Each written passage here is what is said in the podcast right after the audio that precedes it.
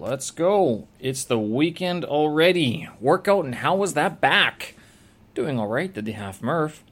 Air raid siren this weekend. Never heard one before. Changsha burns. Wow. And, hmm. What else can we talk about before the uh, the weekend ends? Good question. Friday, uh, September sixteenth, twenty twenty-two.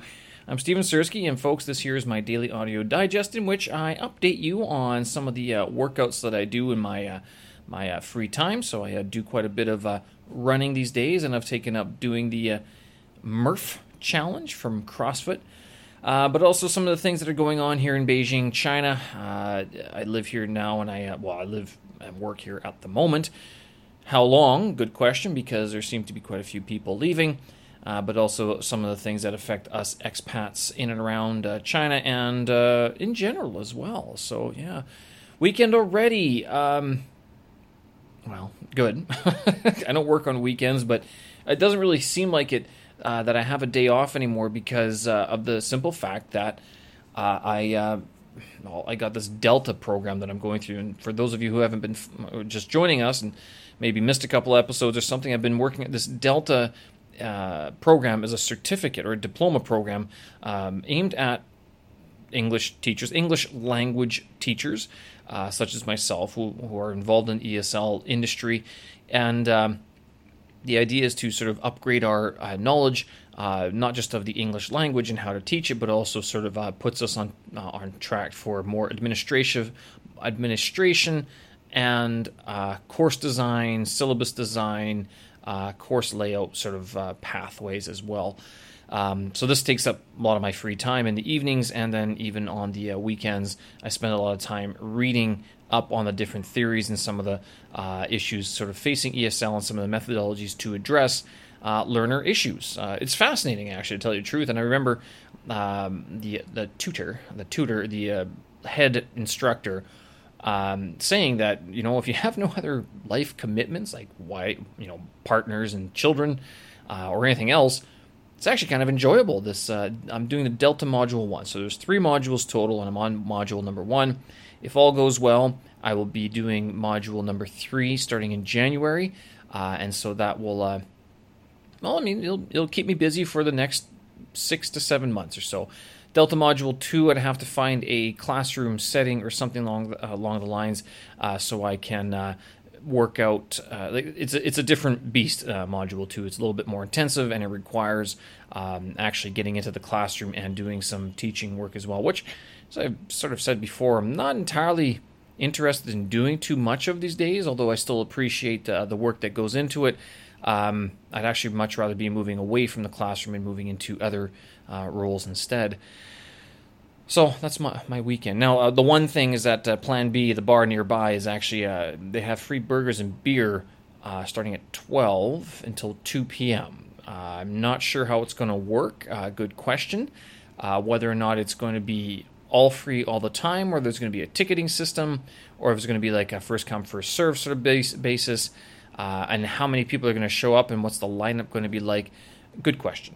Don't know. So um, hope I'm planning to. I'd like to go. If I don't, though, it's going to be because I'm going to be reading uh, up on this Delta stuff, and probably uh, doing some more work on the next episode of my podcast, episode number thirty-three. So uh, for those of you who aren't aware, also um, I also do. This is my daily audio digest. I publish this Monday to Friday.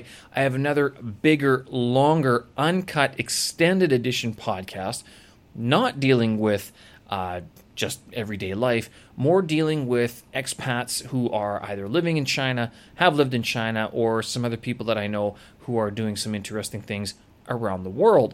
Uh, and you can find that uh, that podcast up on my website, steven sersky dot com, under the podcast page, uh, and that's uh, the latest episode, episode number thirty-two with Omar Badre, uh, was just released yesterday. Episode number thirty-three is in the works, and I should hopefully have that out by next week. Uh, if you're wondering why it takes me uh, some time to sort of get these things uh, done, given that I recorded both episodes a couple of weeks back, one of the reasons uh, for the delay in getting these things through uh, is...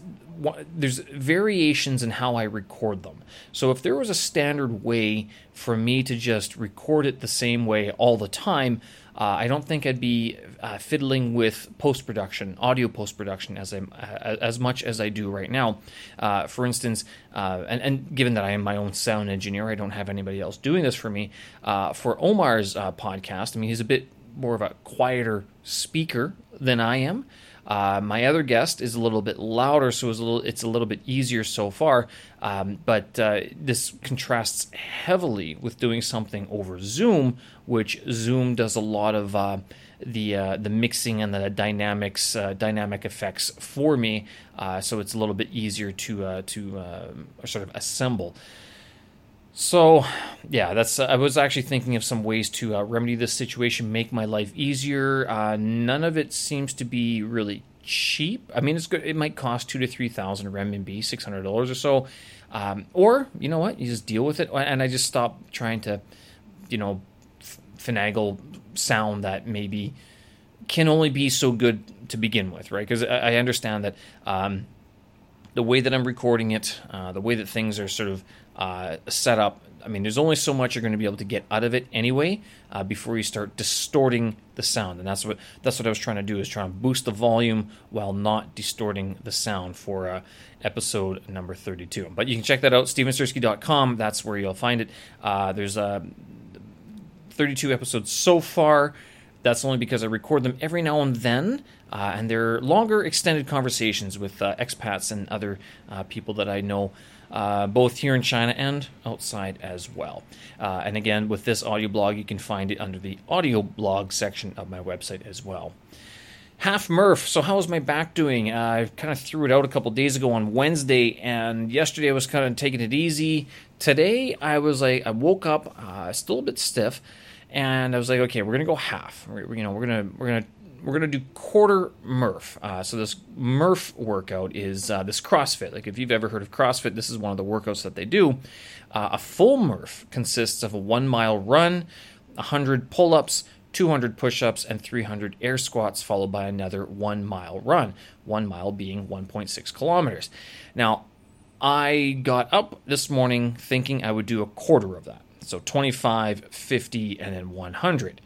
But when I got out there, I was actually surprised at how fast and easy the twenty-five pull-ups went. That I was like, all right, let's do half. So I went fifty pull-ups, one hundred push-ups, and one hundred fifty squats. That took me twenty-two minutes and forty-four seconds total for those rounds. The mile, the first mile took me ten minutes and twenty seconds. The second mile took me nine minutes and fourteen seconds. Altogether, that's what, thirty-two, forty-two, roughly forty-two minutes to do the whole workout. Then I had to work. Uh, but uh, it was, I mean, I was actually kind of impressed that I was able to do that much that quickly. And I'm starting to think that it might be, oh, and by the way, this is all unweighted. Uh, this was, um, again, to try to sort of ease my way back into the uh, uh, the workout. I didn't want to sort of strain anything and have uh, more problems down the line. Uh, but that being the case, unweighted um, and the whole round. So, I mean, forty-two minutes, not bad, pretty good. I still fit it in before work. And, uh, yeah, I'm, I'm I'm happy with those results. Air raid silent, uh, siren test this week. If you've never, I don't know, do other major cities do this? Uh, I've only lived in Beijing for this long. Beijing is only one of the only other cities I've I've lived in for as long as I have, about eight years already.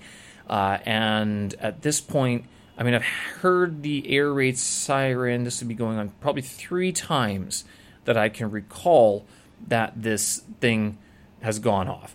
So what happens is that starting at ten o'clock, uh, they do three-minute air raid siren.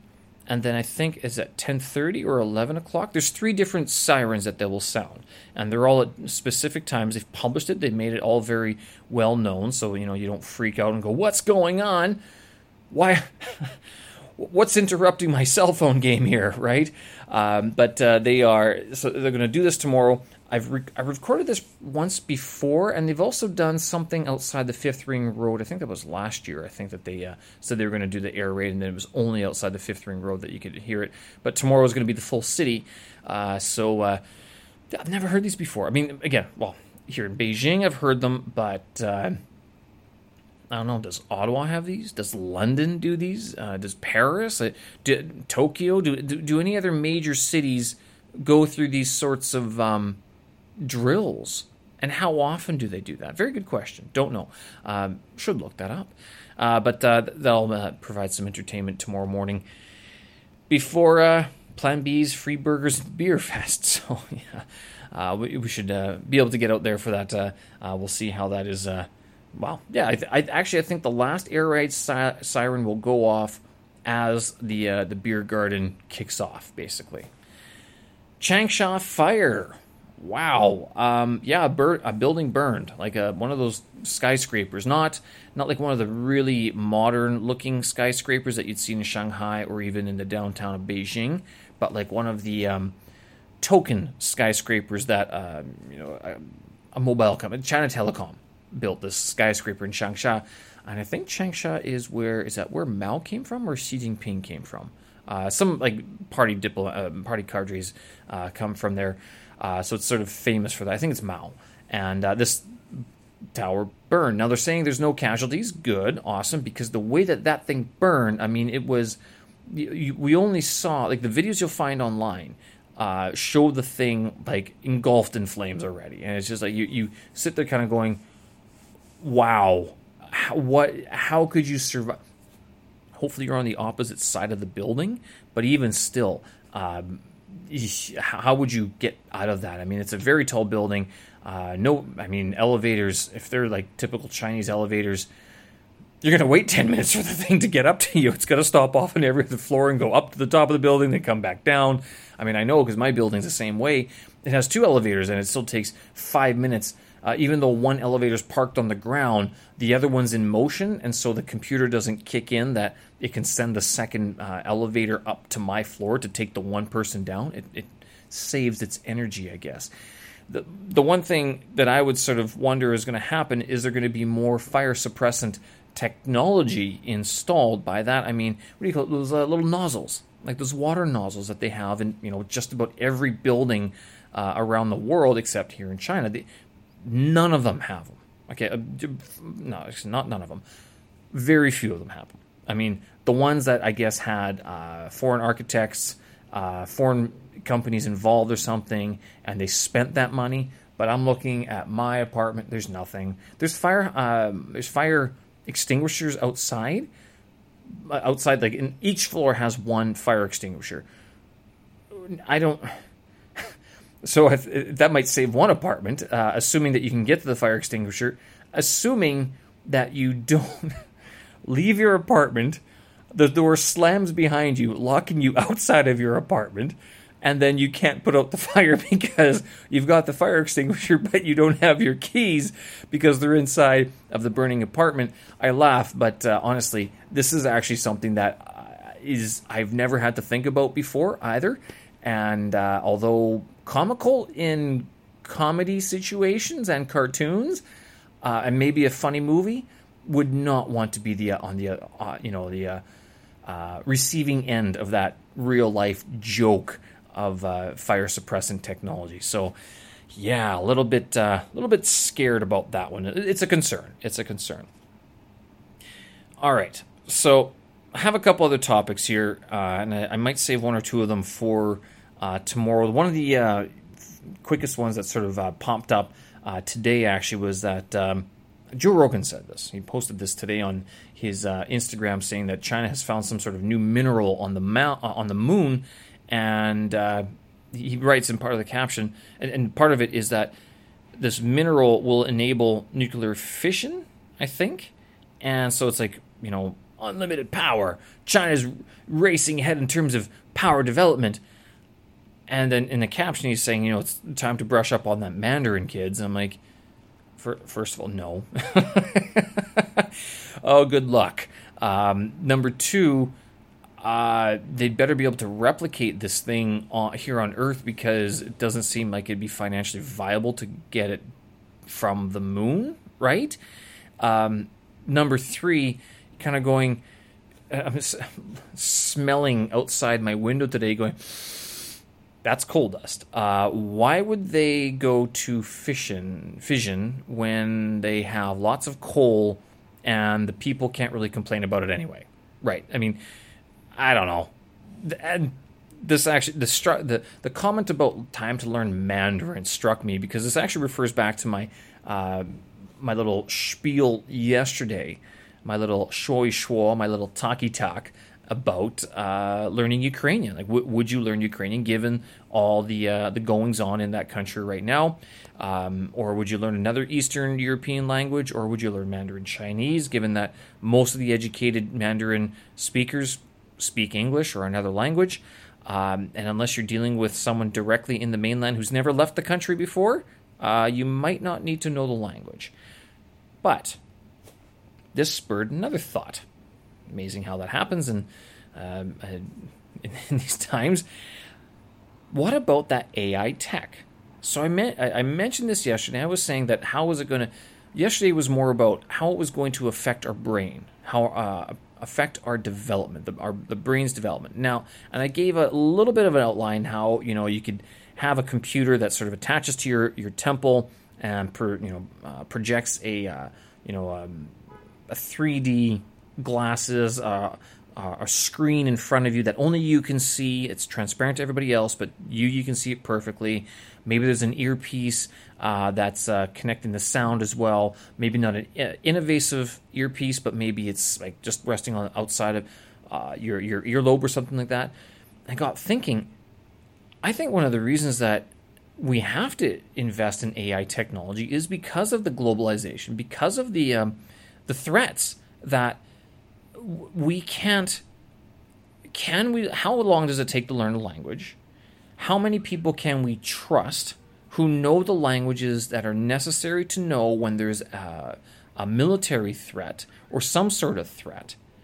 You can't train people that fast enough. Although governments will spend money on, you know, uh, fostering language development. It's this is actually a defense mechanism. It's it's not so much a cultural and, you know, a propaganda thing. Um, although humans are susceptible to that. With the uh, computer A I tech, the uh, computer sort of translated languages, um, it actually seems that it, it might be one of these things that needs to be done because if there's a threat from a uh, not so much a, a country or uh, a language that we don't know, it's the language that we do know. Can we translate it properly? Can we pick up on the subtleties? Can we pick up on the maybe even the innuendo or the code words that they could be using that and then cross-referencing that with, you know, current social trends, social media trends, right? So, and I've spoken before about how TikTok is one of these, you know, data mine platforms, kind of like the same way that, um, uh, what would you say, Instagram is sort of data mining as well, but Western social media sort of uh, mines your data to sell it to advertisers, well, it, whereas there's a big accusation that uh, Chinese um, app developers and everything, they more focus on, you know, taking your, your data and profiling you for some reason, which is never really clear. Like, what are they doing with this again? So getting back to this, I mean, does it mean that uh, like can is A I technology, automated translation, wherein you can pull data sets, language sets from known databases of spoken and translated languages, uh, be it electronic dictionaries or whatever, and then cross-referencing all those any terms that are being translated real time with anything on social media to pick up any sort of like whispers, if you will, right? So feeding that all in.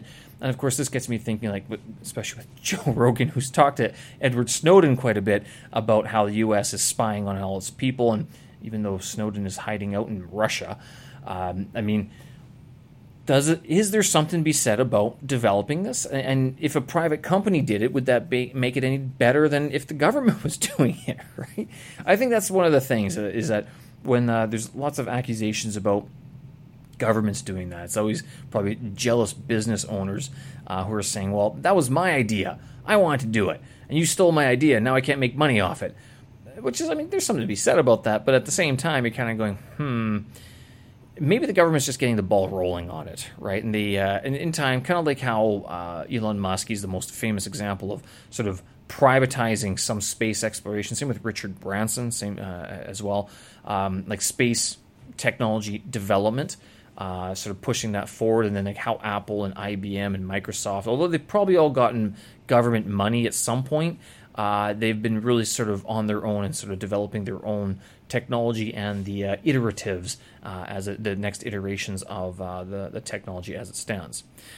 All right, so I'm going to leave it there because that was uh, enough of uh, thinking for one episode.